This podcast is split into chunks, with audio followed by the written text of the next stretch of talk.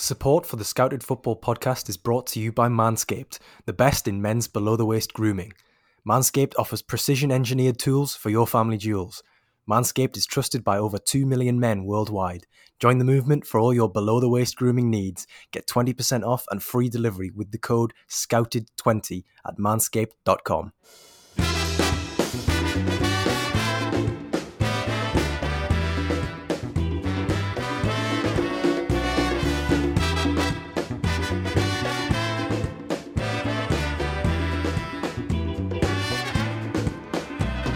Hello, welcome back to another episode from the Scouted Football Podcast. Uh, I am Joe Donahue, and today we've got one of your favourites. It's a scouting session with the one and only Lee Scott. Um, first things first, though, before we get into where we'll be scouting players from this week, uh, there are some congratulations in order. Um, for those of you who don't know, Lee has been working as head of data analysis at Velez CF in Spain, uh, remotely working for him, unfortunately. Um, but the team have just secured promotion to Segunda División B. Um, so well done to, to all involved there. Um, today, though, the Scouted Pod is not centered in Spain or similar sunny climes. Um, we're in Scandinavia for something of a, a Scandi pod. Um, and for those who aren't familiar, Scandinavia covers Norway, Sweden, Finland, Denmark, and Iceland in Europe. Uh, and I think myself and Lee have, have a nice spread of players to discuss uh, from across those countries. Um, it's an area of the world which is quite intriguing from a scouting perspective um, for a number of reasons, namely because in a climate where outdoor pitches at grassroots level are, are, often inaccessible for many months of the year, you know these countries continually produce players at the top level across the European stage. Uh, and to emphasize that, this summer Finland will be competing at the European Championships for the first time. Norway and Denmark have some of the most exciting crops of young talent across Europe, and the Swedish top flight, the Allsvenskan, has a real breadth of exciting under the radar names. Um, without further ado, though, Lee, welcome back to the pod. How's it going? Yeah, I'm good, Joe. Thank you. How are you? Yeah, not too bad. Not too bad at all. Um, looking forward to getting into some some more abstract leagues. I think that that perhaps there's quite a lot of interest in, but um, there hasn't really been. Uh, well, there isn't a, a, huge huge following of it in, in the UK. I'd say. No, there's definitely not. I think that you touched upon it there. That there's so much breadth of talent around the Scandinavian leagues. It, it tends to be one of my favourite areas to look at when I'm doing any type of scouting. Um, I try to keep abreast of of all the interesting names that come up, but it can be a little bit tricky because, as you just said, some of the pitches are inaccessible during the winter months. So, in Sweden and Norway, they, they run a different schedule to the rest of, if you like, main section of Europe. Um, the Swedish Allsvenskan has only just got underway a couple of weeks ago, and we're still waiting for the start of the top flight in Norway. It was delayed by I think a month. Um, so it'll get going soon. But that I think that adds to it a little bit for me because it gives you the opportunity when you get to the point where the the rest of Europe is kind of winding down its domestic season. That there's a whole other part of Europe that you can jump right into and enjoy football the whole whole year round. Yeah, absolutely. Uh, and, and we did we did do a similar pod a short while back, didn't we? Um, where we looked at players in Denmark um, as well as Belgium and Holland. Um, and, and, for that reason, I've, I've only gone with the one Denmark based player this time around in my three picks. Um, but I seem to recall us discussing Mohamed Daramy and Kamaldeen Sulemana, who play for FC Copenhagen and FC Nordsjælland, respectively. Um, Lee, I'm sure you'll have kept an eye on, on their progress in, in recent months because, you know, especially Sulemana has, has been one of the most exciting players in Denmark uh, and, and in Scandinavia over the past few months. Um, but have have they lived up to expectations for you this season, or what, what have been what's been your assessment? Think Sulemana certainly has. I think we also talked about Diomande um, on that podcast, Mohamed Diomande, who is also at Nordsjælland, the Ivory Coast midfielder, come winger, come fullback, come plays whatever he wants really. Um, I think that Nordsjælland and, and Suleiman and Diomande have done really well. I think Daramy has been good in patches, good in flashes. I've, I've seen him on video. I've watched his full game a couple of times, and he's still giving you that little bit where he drifts in and out of the game a little bit and doesn't always really grab your attention and dominate on the ball the way that he should do. But again, he's so young. I still think that that will definitely be something that comes out in his game. But I think that you've actually picked a, a player at Nordsjælland who who has appeared who's even younger than Diomande and Sulemana, and that, that's just testament to how how focused Nordsjælland are on the development of youth players. Yeah, and I suppose that's probably a good place to to start then, really, isn't it? Um, the the first player on on our list um, is is the youngest, uh, and that's Andreas Schjelderup at FC Nordsjælland, um, who is a 16 year old attacking midfielder slash forward, um, playing regularly for Nordsjælland in in Denmark's top flight on a regular basis. Um, he was quite remarkably a, free transfer from from Bodø Glimt last summer in Norway, who who absolutely romped to the Norwegian title in 2020. Um, and ever since he arrived in Denmark, he was he was he absolutely blew away the competition in Denmark's under 19 league. I think he scored eight goals in 11 games, um, a handful of assists here and there as well. And and and since then, it, it became quite apparent that despite his age, he was able to to come into this Nordsjælland team and and and really impact the first team.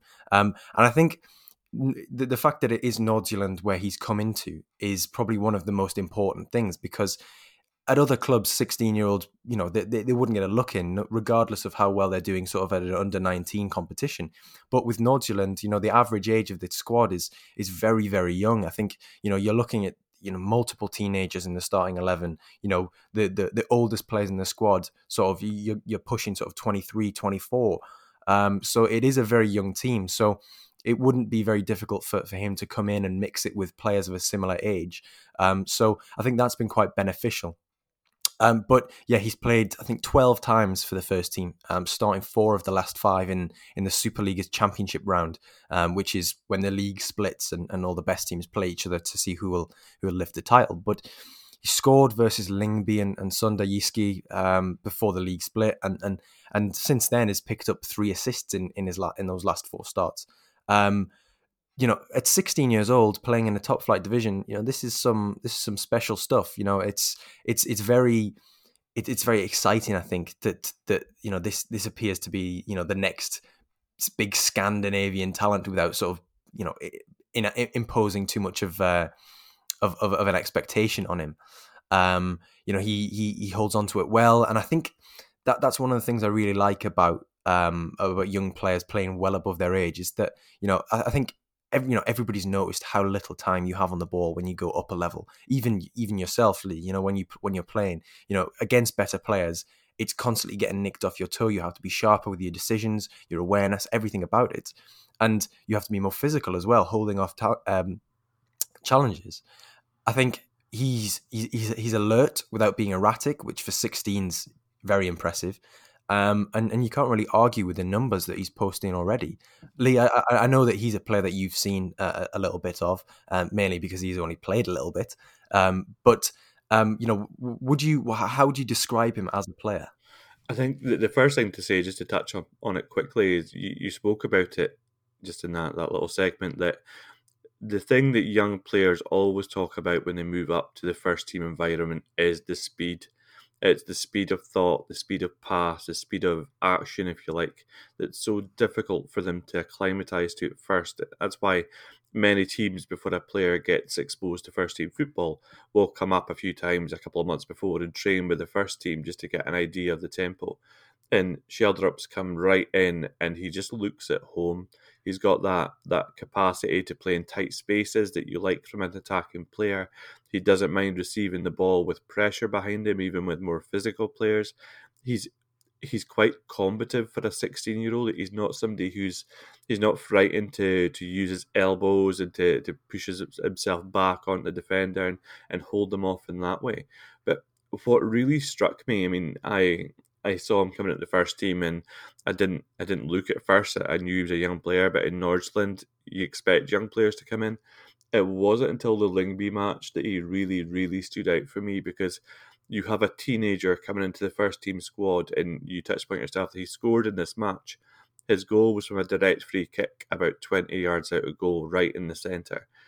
How many 16 year olds would be able to demand to be the one to take that free kick? And to have their teammates allow them to take that free kick. And again, what I really liked is that he he took the free kick and he puts it to the goalkeeper's left. He completely wrong footed the goalkeeper. The goalkeeper didn't even move, and that's a mark of quality. And then you have him in the next match, he comes in and scores two goals, and those two goals are so different. The first one, he gets the ball wide and he drifts right across the face of the penalty area he drifts past, I think, about three or four challenges with defenders being put on their backsides because he's fake shooting and he's putting them down. And, and he's just got that composure and that almost impudence to keep moving with the ball and not rush his shot. He just waits and pauses and then releases the shot at the right time. And I think that confidence is something that really, really stands out in him. He just looks like he is incredibly comfortable at the first team level already. And again, that, that's something at Nordsjælland, which is easier because the coaching staff like young players. The, the, the, the teammates around him are young as well. So there's a, an affinity there, if you like, between them all. But he still has that that swagger, if you like. And some people don't like it in young players when they can look a little bit arrogant, a little bit overconfident. But I think that that's a mark of a young player who has the capacity to really develop and do well because you've got to have belief in yourself as a, a, a, professional footballer. There's absolutely no two ways about it. You've got to have that confidence and that swagger to, to be able to receive the ball and, and know that you have the, the ability to take players on. And his technique, his strength, his dribbling, his vision, all of it so well, all of it so far is looking really, really good. It's just going to be a case of seeing exactly what happens. I think next season when he has a full season with the first team, and then we'll really see what we have. Yeah, absolutely. And and just sort of looking at the timing of those goals that you mentioned there against Lyngby and Sønderjyske, um, you know, they, they came right before the league splits, and then you kind of get you kind of give the manager a, a, decision to make. And I suppose with it being Nordsjælland, it's probably not a, a, a, difficult decision. But from that point, he was, you know, he two. I think it was three or four starts before that, um, and since then he started four of the next five. So clearly, there's a there's, there's an indication that he's he can be trusted, and, and I think that self belief definitely comes into it. Um, and the the thing as well is that when you're watching Schjelderup it's that you'll start the game and you'll think, okay, well, I'm looking in certain areas of the pitch to see where he is, but then he's not there because he's. I think he's played in about four or five different positions already, which yep. I'd say is probably not abnormal for a 16 year old. While you know his first real taste of senior football, because you're trying to feel out where he suit he's suited best, where his skill set is maximized, and and the, the the rougher points of his game aren't exploited. Um, but you know to have played sort of on the left wing on the right wing as as more of a i mean it, it, he's listed as a center forward in some of these games but i'd say that he's more of a withdrawn forward yeah. in some yeah. in, in terms of the balls that he's coming deep to to to get and allowing those those wide forwards to push on um is there something about him playing multiple positions which is i don't know potentially exciting for you I think that we we're still to see exactly where he's going to settle, and I think we've touched upon this in podcasts that we've recorded before. That that versatility is great. Um, versatility is something that coaches look for because it gives them flexibility within their squads. If a player is versatile and can play two or three different positions, but sometimes in a young player, you've got to be careful with versatility because it can harm development if you have a young player who you're giving a lot of exposure to first team football, but you're playing him on the right of midfield and centre midfield as a striker, he's not getting the opportunity to build up those pictures at the first team level that players need to have. They need to understand what the game looks like with a little bit more game time to understand exactly the positions, the, the spaces, the flow of the game from those different positions. I think that Schjelderup at the moment, I mean, he's a player who likes to, wherever you play him, whether you play him in attack, in midfield, in the wing, he has a tendency to drift into that left sided space or the half space on that side of the field. I think that's eventually where we're going to see him. I think that he is somebody who can play in the wing, maybe doesn't display top level speed yet. I would think that if it was me and I was going to place a bet on it, I think he'll develop into a really good left sided attacking number eight or number 10 uh, with the ability to get forward and really affect the game from those positions.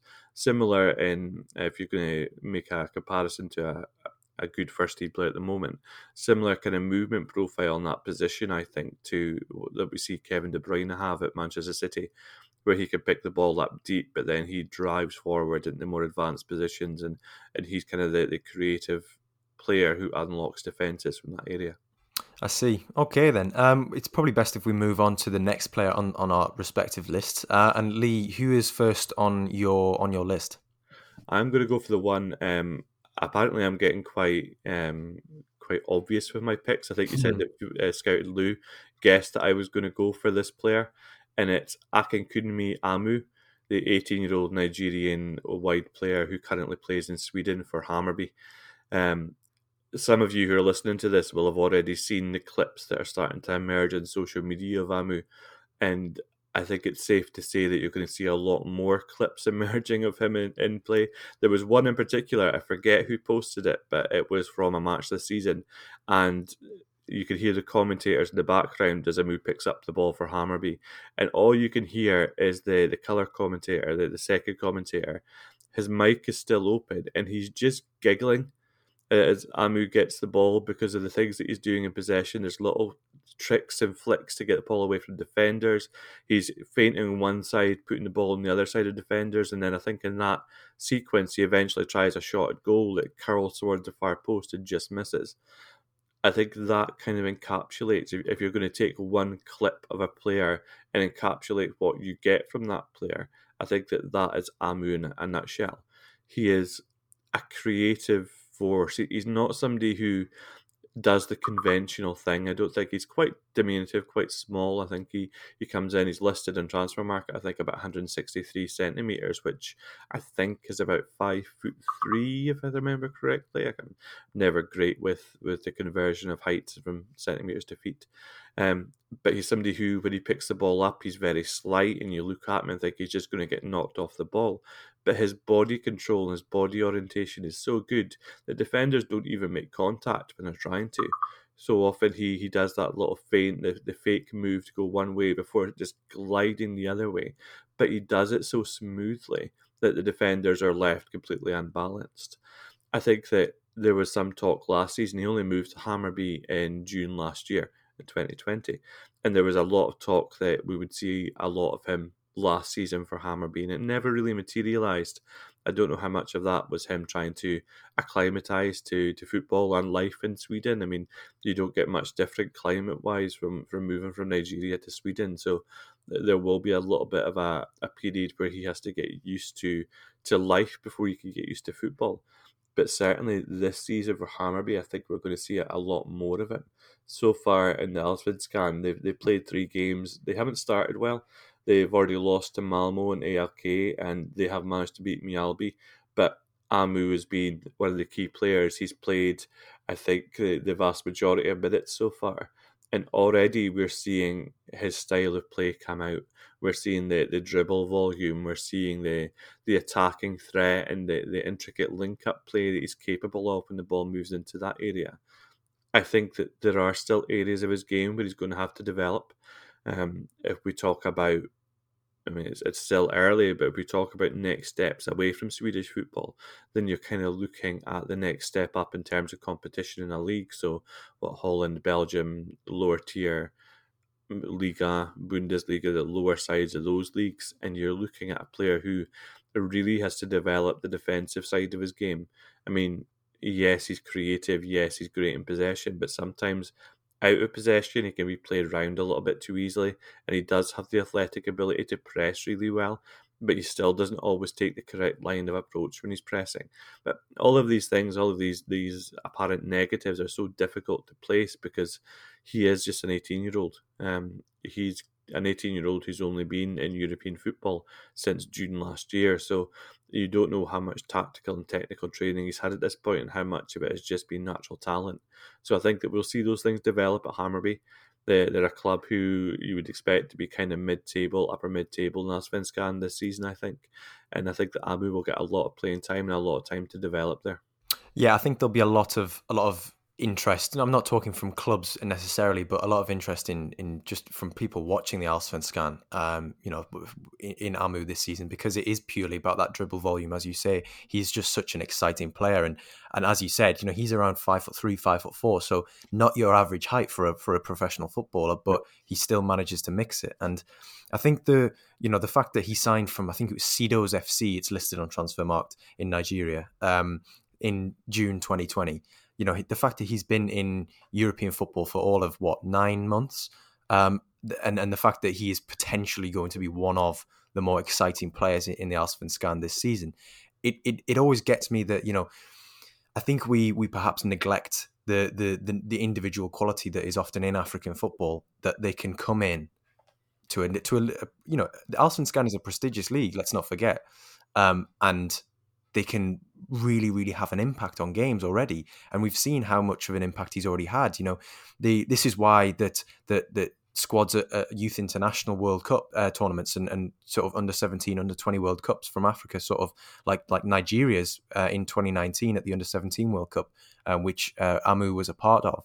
You know this is why those squads are so highly rated going yeah. into the tournaments because there are so many sort of untapped there's there's so much untapped potential in there because I think the the I mean we've we've discussed this I've discussed this with others on on this podcast but there is so much potential in Africa which simply does not have a lens on it.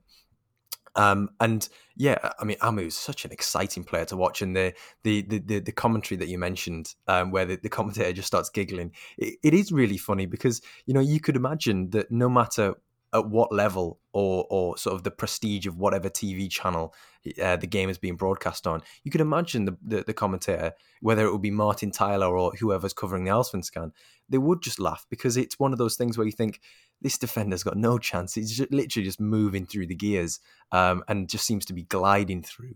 Um, and as as you said, you know there are there are a few sort of a few tweaks that perhaps need to be made to his game, but a he's 18 b they all sound very coachable as well. Yeah. Which is probably one of the more important things. Um, that you know it, it, he's coming into into Swedish football, and naturally he's going to be getting a good a good coaching education with Hammarby. So, yeah, I think it's it's a reflection of of, of the scouting team uh, at Hammarby that they've been able to identify a player who's probably going to go into the top 20 25% of players in that league.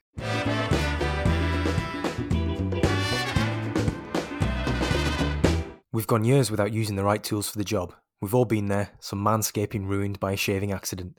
That's why Manscaped has just released the new Lawnmower 3.0 trimmer, which features a cutting edge ceramic blade to reduce those needless grooming accidents. It's even waterproof, so you can use it with ease in the shower. Complete with a USB charging stand, 90 minutes runtime, as well as 20% discount and free delivery when you use the code SCOUTED20. What are you waiting for? Make your testes your besties.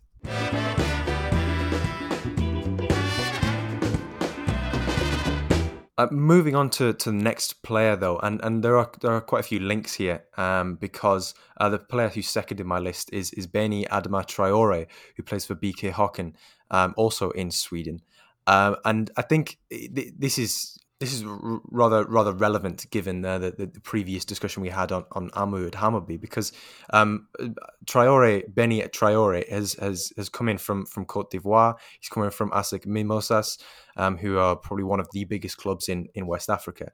Um, but Scandinavian clubs has always have always had strong links to, to African countries. Um, you know, we, we only need to, to look at sort of Right to Dream, um, how they own FC Nordsjælland in Denmark. Um, you know, the likes of um, even John Obi Mikel uh, playing at FK Lyn Oslo 15 years ago before moving to, to Man United and then Chelsea. Um, but you know, African immigration to Sweden has has been um, something which really, really accelerated in the in the seventies, eighties, nineties, with you know civil wars breaking out in in many former colonized African nations. Um, and I was doing, I was quite intrigued by this because it's always seemed to be a good platform for, for players. Um, you know, Crepin Diatta went to Sarpsborg when he, he moved from Senegal, and there's been loads of other examples of, of African players going to Scandinavia as their first move into Europe. So I did a little bit of background, and it turns out that apparently in, in 1960 there were reportedly just 600 people born in Africa living in Sweden. Um, but by 2000, that had moved up to 55,000. And then by 2009, that was 100,000.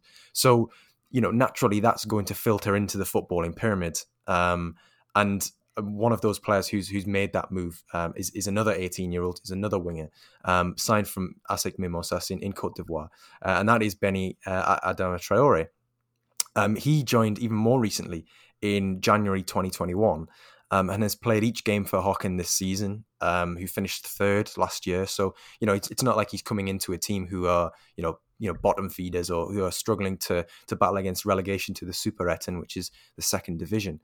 Um, he, he's he's coming in and he's starting in a team who are who well who should be doing better than they currently are. They've had a, a bit of a slow start, but he scored three goals already, um, two in the cup and one in the league. Um, and and very similar to Amoo, you know, he's still quite small, but he's this ball of energy at the moment. Um, technically, you can see you just I watched about three or four of his games already. You can see that he is technically at a level which is probably higher than the average that you're getting in Sweden at the moment. Um, you know, especially in those congested central areas. Um, he operates mainly in that right hand half space, and he just seems very much at home in a, a very a very foreign atmosphere. Um, you know, he, he, he similarly is a right sided forward, likes to dribble, um, but quite intriguingly likes to play in field as opposed to carrying it out wide, like you might see with other right footed right wingers.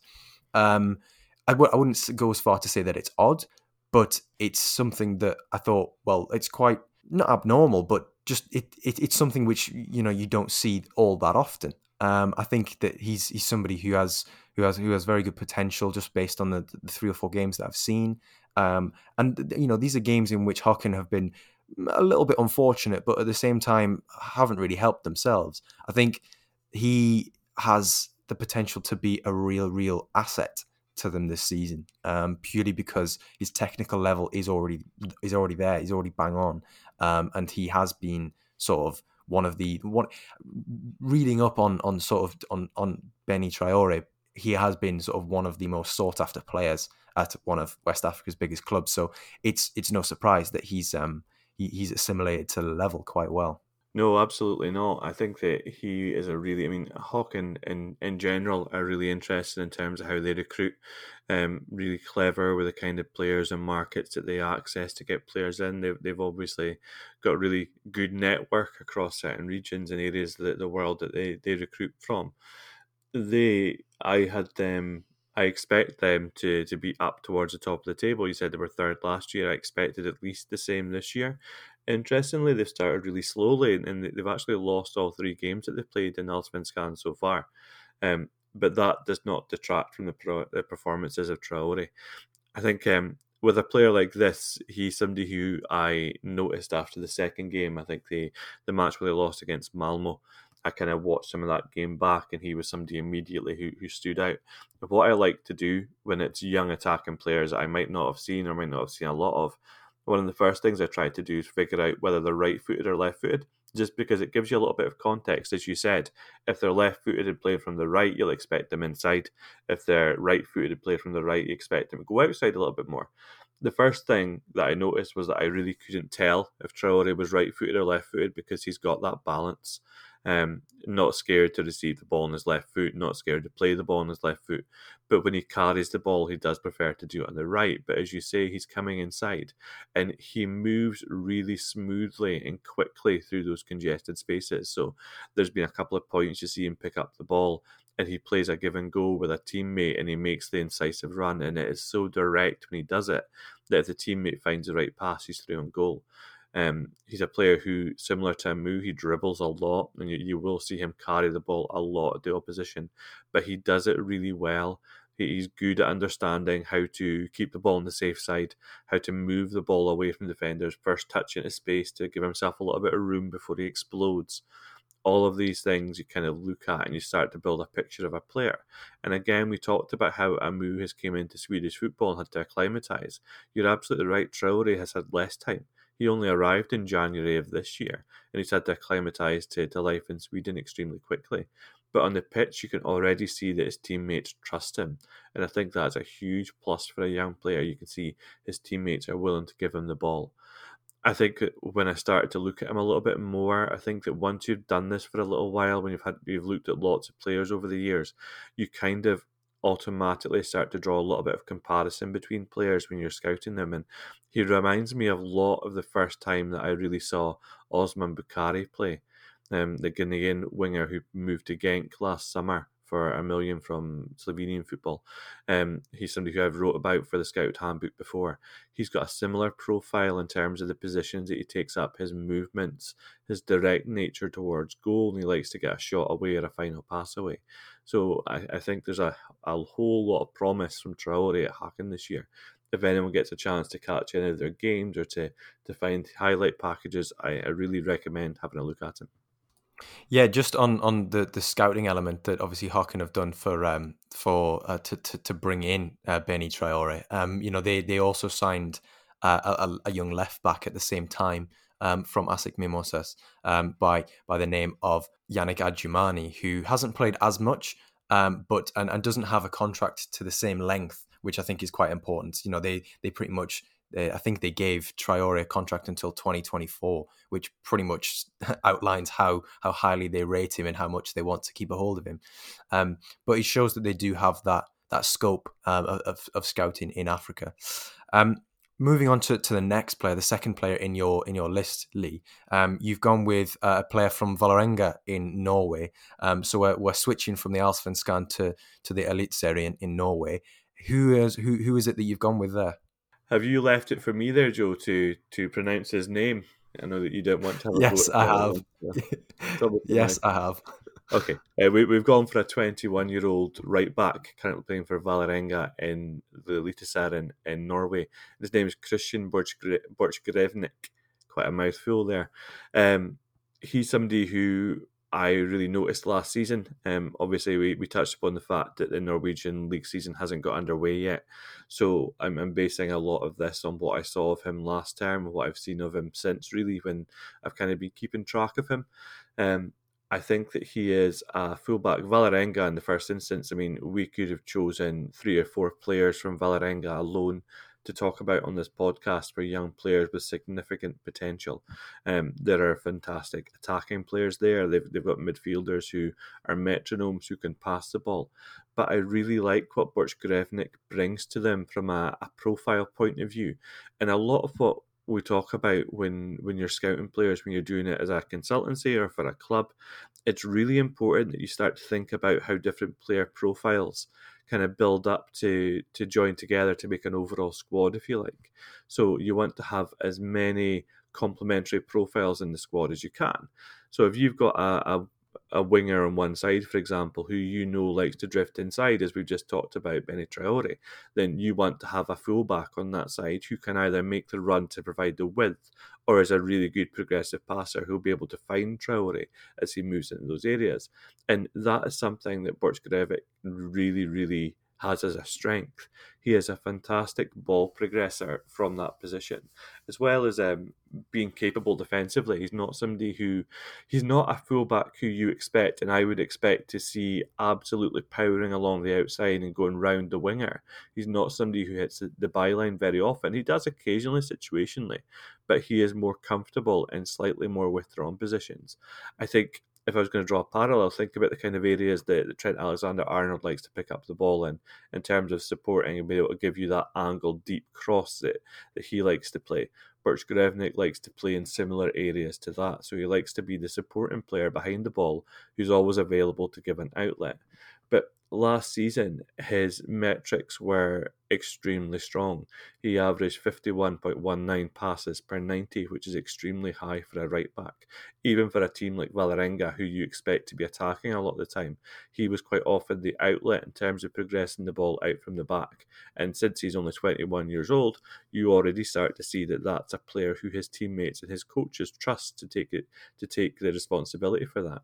So those that passing volume is is then combined with 6.59 passes to the final third per 90. So again, he's willing to play the line breaking pass. He's willing to take responsibility to be the one who plays the ball in the final third and creates opportunities for his teammates to play from a more advanced platform. And finally, you have his progressive passes per 90, which is slightly different. Progressive passes just mean that from where he picks the ball up, he's playing a pass over a certain distance. It progresses the ball forward. So, not necessarily in the final third, but still forward in dangerous areas and he was averaging 10.1 progressive passes per 90 last year. So again, you start to when you look at these metrics, and you pull them together, and I'm I'm reading these off of a profile that we use at Total Football Analysis when we we uh, write reports or we we look at players. We pull everything together into one easy profile picture that shows you all the key metrics as well as positioning, and you really start to build a picture of what this player is as a right back he's somebody who I don't expect to be in Norwegian football for much longer. I know there's already been interest from um, Germany and Italy in the player, and I would expect that to become more concrete. And I think when you think about this, we think about the fact he's likely to leave. He's likely to leave for me this coming summer transfer window. And that's when the different league seasons in Sweden and Norway, when they play from from now through summer, that that's when it becomes difficult because players similar to South American leagues, clubs can lose important players halfway through the season. That's something I think that Vålerenga will have to be very, very aware of because Borchgrevink, I think, has the potential to play at a much higher level and to do so very, very well. I can't claim that that I've seen any of of, of Borchgrevink um, over the, the past few days when, since you gave me uh, your list, Lee. But one thing that I can say is that sort of from his from his stats on Transfermarkt, you know, it, it, he seems to be, uh, I mean, absolutely first choice. You know, he missed just the one game last season um, as Vålerenga finished third, uh, and that was due to a yellow card suspension. Um, you know, he over the course of what was a very very condensed um, Eliteserien season, which started in the June, mid June and then ended in mid December. Um, he played every game. Um, so, I mean, that's we, we always come back to the fact that the, the availability factor on this podcast, you know, always being there, always being able to showcase yourself yeah. is very important, especially if you're playing in a league which isn't one of Europe's biggest, um, but at least gives you a good platform. Uh, and you know, clearly he was playing in a very good team, playing with some very good teammates. Obviously, you discussed um, that there, we could have discussed three or four players in this Vålerenga side. Um, you know, Osame Sahraoui is probably yeah. one that I think we both probably looked at it for this podcast and went, "No, he's he's too big. He's too much of a he's too much of a name uh, in Scandinavian football at the moment." But um, he he would have been another great one to discuss, and and another one who potentially you know would be leaving in the summer, um, and and obviously that is that's a that's a bargaining chip that the Vålerenga will have um, for these these types of players mid season um, because you know you're, you're taking a, a, player away from a team in the in the midst of a you know likely a title run or or, or a push for a push for Europe, and um, it's yeah it's um it's one of those things where you probably you'd be you'd be inclined to say oh, well you know what we want X amount of money extra because you know we're going to have to try and find a replacement very yeah. very quickly. Yeah. Um, but yeah, on on Borchgrevink, um, I, I can't say that I've I've seen any any of him. Um, but from from your description of him, he definitely sounds like an interesting player. Yeah, I think so. I think it's interesting to note as well that he signed a contract extension last year in August, so his contract doesn't expire to 2023. And I think that in itself is quite often a sign for a young player when he signs a contract extension that's multi year in that way.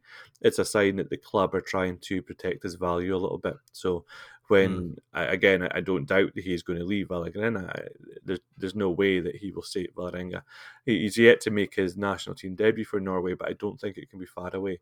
I, I, I confess I haven't actually asked the, the Oracle of Norwegian football, Ben Wells, who who is somebody who, who I would kind of bow down to in terms of his knowledge compared to mine of Norwegian football. But I would think that players in front of him, there can't be many more of that quality.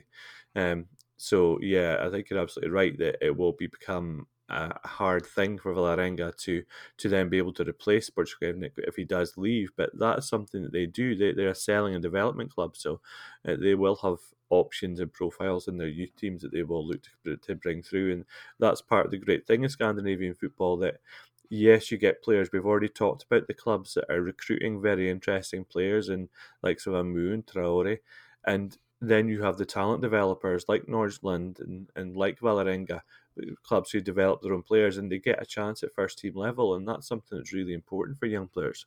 Yeah, absolutely. Um, moving on to to my final pick uh, from the Scandinavian list, um, and I've gone with an Icelandic international, which may lead people to believe that he's probably more well known than others, but um, he he may be well known um, in in the potteries in in around Stoke because um, one of the one of the one of the main reasons that I've gone with Isak Bergmann Johannesson um, who plays for IFK Norrköping in in the Allsvenskan. There's a bit of a theme in this podcast. Um, we uh, we we've got well, I've gone with him because his his background is as interesting as he is a, a player, uh, and this is taking nothing away from his ability. We'll get onto that, but he is um, a very very uh, intriguing figure in terms of the, uh, the, the, the history of his family in professional football. Um, he, he was born in Sutton Coldfield in the UK, which is near Birmingham. Um, for anybody who doesn't know, um, shout out to anybody who's listening from that part of the world and didn't know that. Um, and his dad, who, which I was really surprised to find out, is the former Aston Villa, Wolves, Leicester, Burnley, and Huddersfield midfielder Joey Gudjonsson.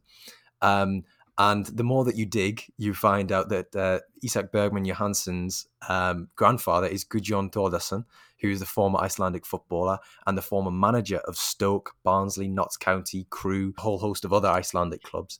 Um, his, his, uncle is Bjarni Gudjonsson, who's another former Icelandic international, played over 100 times for Stoke, uh, played for Coventry, Plymouth, uh, and interestingly, is currently the under 19s coach at Norrköping. Um, we're not done yet. Another uncle is Thordur Gudjonsson, who was a striker, Icelandic international, you may have guessed, who played for Genk, Bochum, Derby, Preston, and Stoke. Uh, and his third paternal uncle is Bjorn Sigurdsson, who plays for Molde at the moment in Norway, um, but was previously at Wolves and also appeared for Iceland at the 2018 World Cup. So there's a lot to unpack there. You know, he's, he's got. A, I think there's one more. There's a cousin who plays for Norrköping as well. Um, There's a cousin. Oh yeah. no, I can't believe that I've missed this. He's right on my, right under my nose exactly the same team. He has a younger cousin. I'm not sure if he's made the breakthrough or if he's about to make the breakthrough in first team football, but I know that he is highly rated as well. I can't for the life of me remember his name because Icelandic names for, for people who are wondering why the surnames are so different. It is not uh, in, in Iceland naming is slightly different where you take I think part of the name of the father and then join it on then. I'm not sure how it all works, but yeah, I'm, I'm sure there is another one, but it's some family tree. Yeah, it's um the, the, the Icelandic naming customs. It's you, I think you take your father. It's patronymic, so you take your father's name and then add son or an Icelandic son on the end. So um the sons of Gudjon, um Joey Gudjonsson, for example, is um his his father was Gudjon. Yes, Thordarson. So he is Gudjonsson. Um, whereas with Bergmann Johannesson, um, his well, Joey Gudjonsson's actual name is Johan or Johannes, so that's why Isak Bergmann Johannesson's name is surname is Johannesson. um, which, for anybody who came to this podcast for uh, Icelandic family trees, you'd be delighted. for others who've come for player analysis, believe me, we are getting onto that. Um, but yeah, uh, IBJ, as I think I'm going to call him from now on, um, is an 18 year old Icelandic international. Um, he plays for Norrköping, uh, only recently turned 18 um, played at the under 21 European Championships with Iceland. Um, and it did appear a little bit out of his depth, but that was mainly because the entire Iceland team were. Um, at, at, club level, no, he's he's been he's been tried over a number of different midfield positions, um, probably to to gauge where he's best at in senior football. Very similar to to Schjelderup, I think, at Nordsjælland. Um, but last season, he earned uh, nine assists in the Allsvenskan uh, as a 17 year old, which is obviously a figure that you can't really ignore. Um, and and uh, we mentioned scouted Lou Lou Davies and, and his infinite wisdom with with Akinkunmi Amoo earlier on, um, but he has has been a very very big advocate for for Bergmann Johansson, um, who you know he he expects him to be used in a double pivot this season um, as a number eight, um, mainly because he's he's a very intelligent uh, very very mobile, um, very technique based player. Um, and I mean, uh, Lou was very kind enough to send me his notes on him um, to sort of go against my own assessments, and and there were a few areas where we both came up with with the same sort of things, um, and that was sort of uh, in, in terms of his technique and his, his, decision making. You know, his first touch is very good, his close control is very good, um, and for an eighteen year old playing top level football, does tend to make very alert, sharp, you know forward thinking decisions whereas you might think that somebody his age would would maybe dawdle on the ball a little more or maybe be a less uh, be a little bit more hesitant to to play the right pass at the right time there isn't any of that i think um, or, or, at the very least very little of it um, which is always quite encouraging. Um, the one area that, that we did sort of um, we, we, did agree on in terms of the negatives, and I wouldn't say they're negative, so to speak, but was that his defensive side of the game, and this was something which really showed up um, at under twenty one Euros. Um, was that his his defensive awareness, his, his his physicality in defensive duels, that's probably a little bit lacking at the moment. Um, whether that will hinder him in uh, in a double pivot this season with Norrköping w- remains to be seen. But yeah, he's not um, he's he's not a, a, hugely physical player, but there are plenty of redeeming aspects to his game. I'm, I'm sure you've seen a little bit of him, uh, Lee, considering that you know who his cousin is. um, I have he. This was the only player who I actually also had on my original list. It just so happens a little peek behind the curtain for everybody that you sent me your list first. Um, so obviously you got in there first and, and managed to claim him before I could. Uh, I also didn't know that we're allowed to get other people to do our homework for us. So from now on, I'll, I'll make sure I remember that for these podcasts. I'll, I'll, it, it, was pu- it was purely to see um, whether I, I was uh, assessing him on, on, the same plane as as who I would describe as sort of the world leading expert on Isak Bergmann Johansson, which is which is Lou Davies, yeah. um, who, who does fantastic work for for Scouted, lots of stuff behind the scenes. Yeah. Um, but I just wanted to, I wanted to see if I was on the right lines. You know, a little bit of imposter syndrome coming in here. Maybe maybe. Um, he is a, a real, real talent. I think that you talked about his family tree, and I think that from a potential point of view and from where his career could develop from and into, I think he could be the one who goes on to to do bigger things in the game than his dad, his granddad, his uncles. Not sure about his cousin yet. We'll have to wait and see on that one. Um, it's a mark of a player that I think Lou's absolutely right. I think he's going to play in a double pivot this year for Norrköping. Um, I'm expecting them to be kind of top six in the Allsvenskan, not quite up. I mean, from a purely talent point of view, their squad is absolutely packed. But I think that there are certain issues in terms of um, tactical considerations. They're not quite at the level where I think they'll be challenging for the, the league title this season. And I do think he'll play in that double pivot as a number eight. I think that this is partly going to really help his development because you're absolutely right. His defensive side of his game is weaker than his offensive side. He's he's worth worse off the ball than he is on the ball. He can let runners come off him at times. He can get himself a little bit caught out in pockets of space where he's not tracked to runners and being able to move across, slide across to block passing lanes physically as well, although he is a good height. I think he's just a shade under six feet tall. Um, he can still be pushed off the ball a little bit. He's still got time to fill out. But really, I would expect him to start gaining weight in terms of muscle from about this point in his, his development. And you will he you will see him over the next 12, 14, 16 months. He will start to put a little bit more weight on. Um, as they, they change their training regime for him to, to get him bulked up a little bit to play in that midfield. But on the ball, I think that you you ran through a lot of his technical qualities, and you're absolutely bang on. How I would summarize it is that he's a really clean player. You see him receive the ball really well. I talked about before with another player, but first touch into space, open up the game a little bit, give yourself time on the ball, and then he's got the quality to play little interlinking passes in tight areas or to stretch the field with longer passes.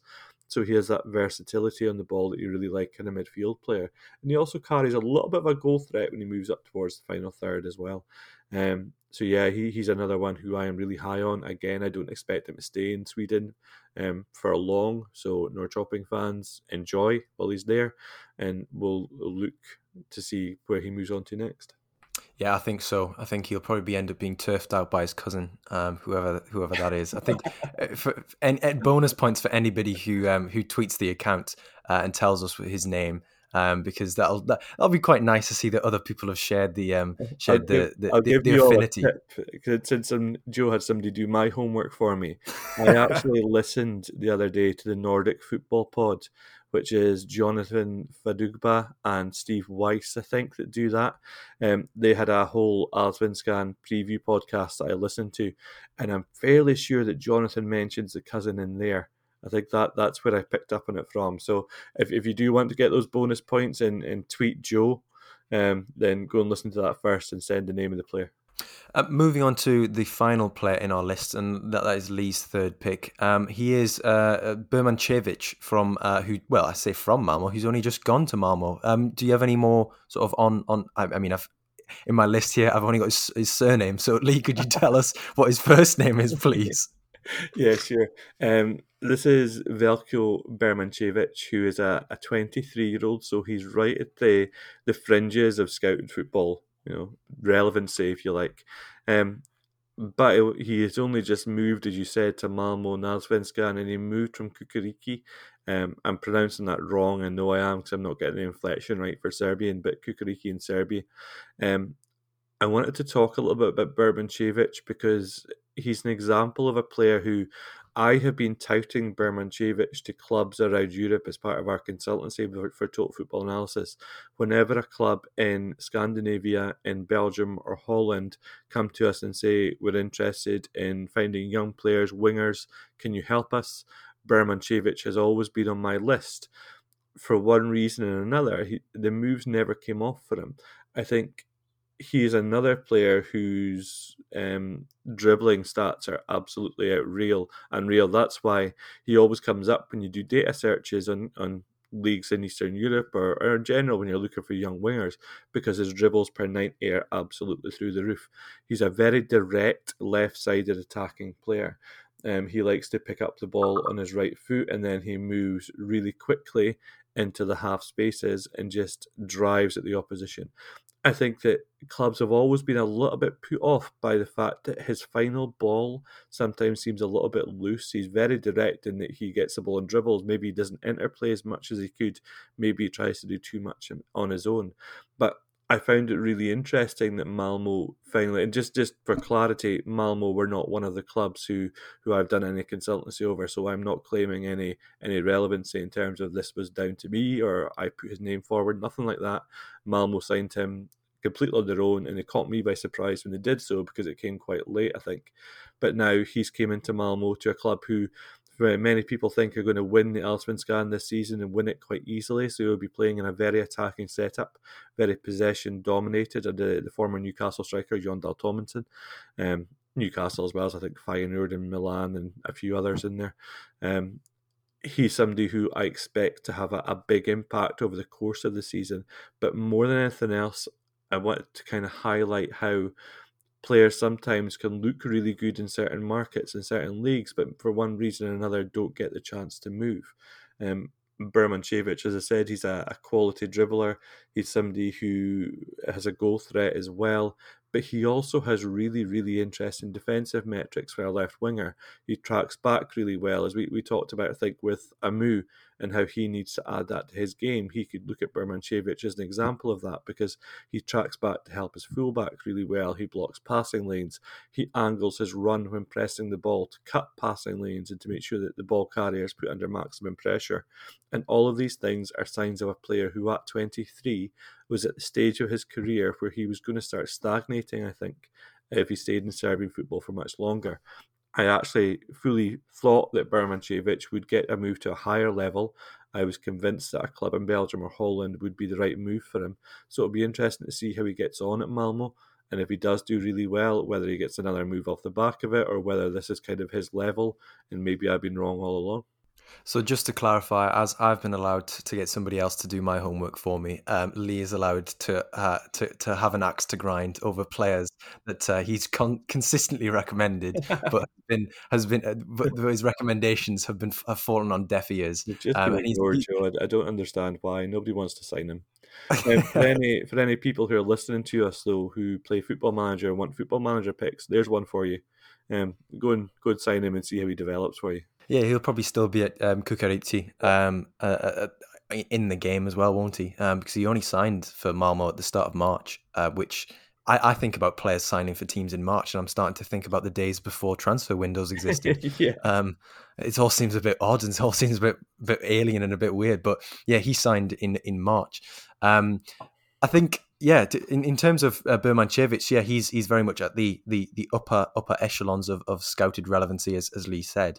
Um, and and another player who, I mean, just from fit on face value, you know, does look like a very very interesting dribbler. Um, I think. I think leagues such as Belgium and Holland, I, would probably agree that there is probably a market for those types of players there, but I don't necessarily think that Malmö's a bad move. I think that them obviously being, you know, title challengers and, and likely to be playing um, European football um, most seasons is probably a good indicator of of his his his, his top level ability, uh, and the fact that he's been given uh, well for Scandinavian teams a, a, long contract. You know, he's there until 2024, and I think that's usually a good indicator, a, a hint towards how highly um, teams in in that part of the world rate the players that they're bringing in. Um, you know, if, if they're giving them one or two year deals, then it's it's the the onus is very much on the player to to display why they should be given an, an extended terms. But with with players such as uh, Birmančević and and and, and uh, Bénie Traoré, who we discussed earlier, giving them long contracts is very much a and and even Bojgrevnik.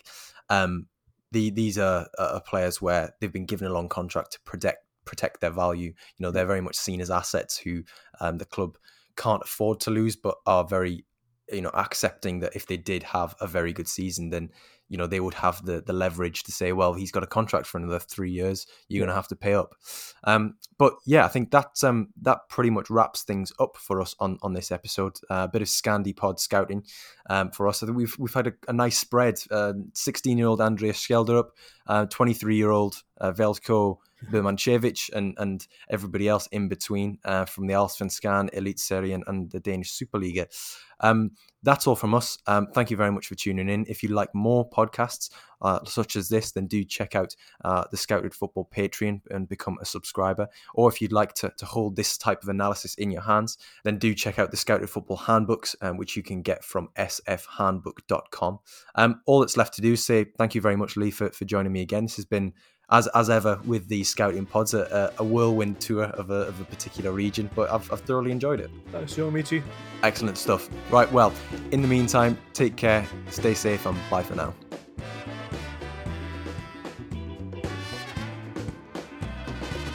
Get 20% off and free delivery with the code SCOUTED20 at manscaped.com. That's 20% off with free delivery at manscaped.com. Use code SCOUTED20. Your balls will thank you.